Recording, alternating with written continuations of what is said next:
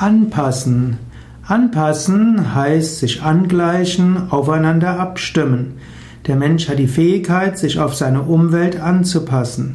Gerade der Mensch hat diese Fähigkeit zur Anpassung in außergewöhnlichem Maße. Der Mensch kann in den Tropen leben, er kann auch in den Polargebieten leben. Der Mensch kann einfach leben, er hat, kann aber auch seine Fähigkeiten auf die verschiedensten Weise entwickeln.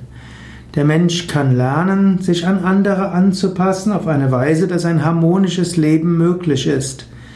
Mensch sollte aber auch aufpassen, dass er dabei die tiefe Sehnsucht seiner Seele nicht vernachlässigt.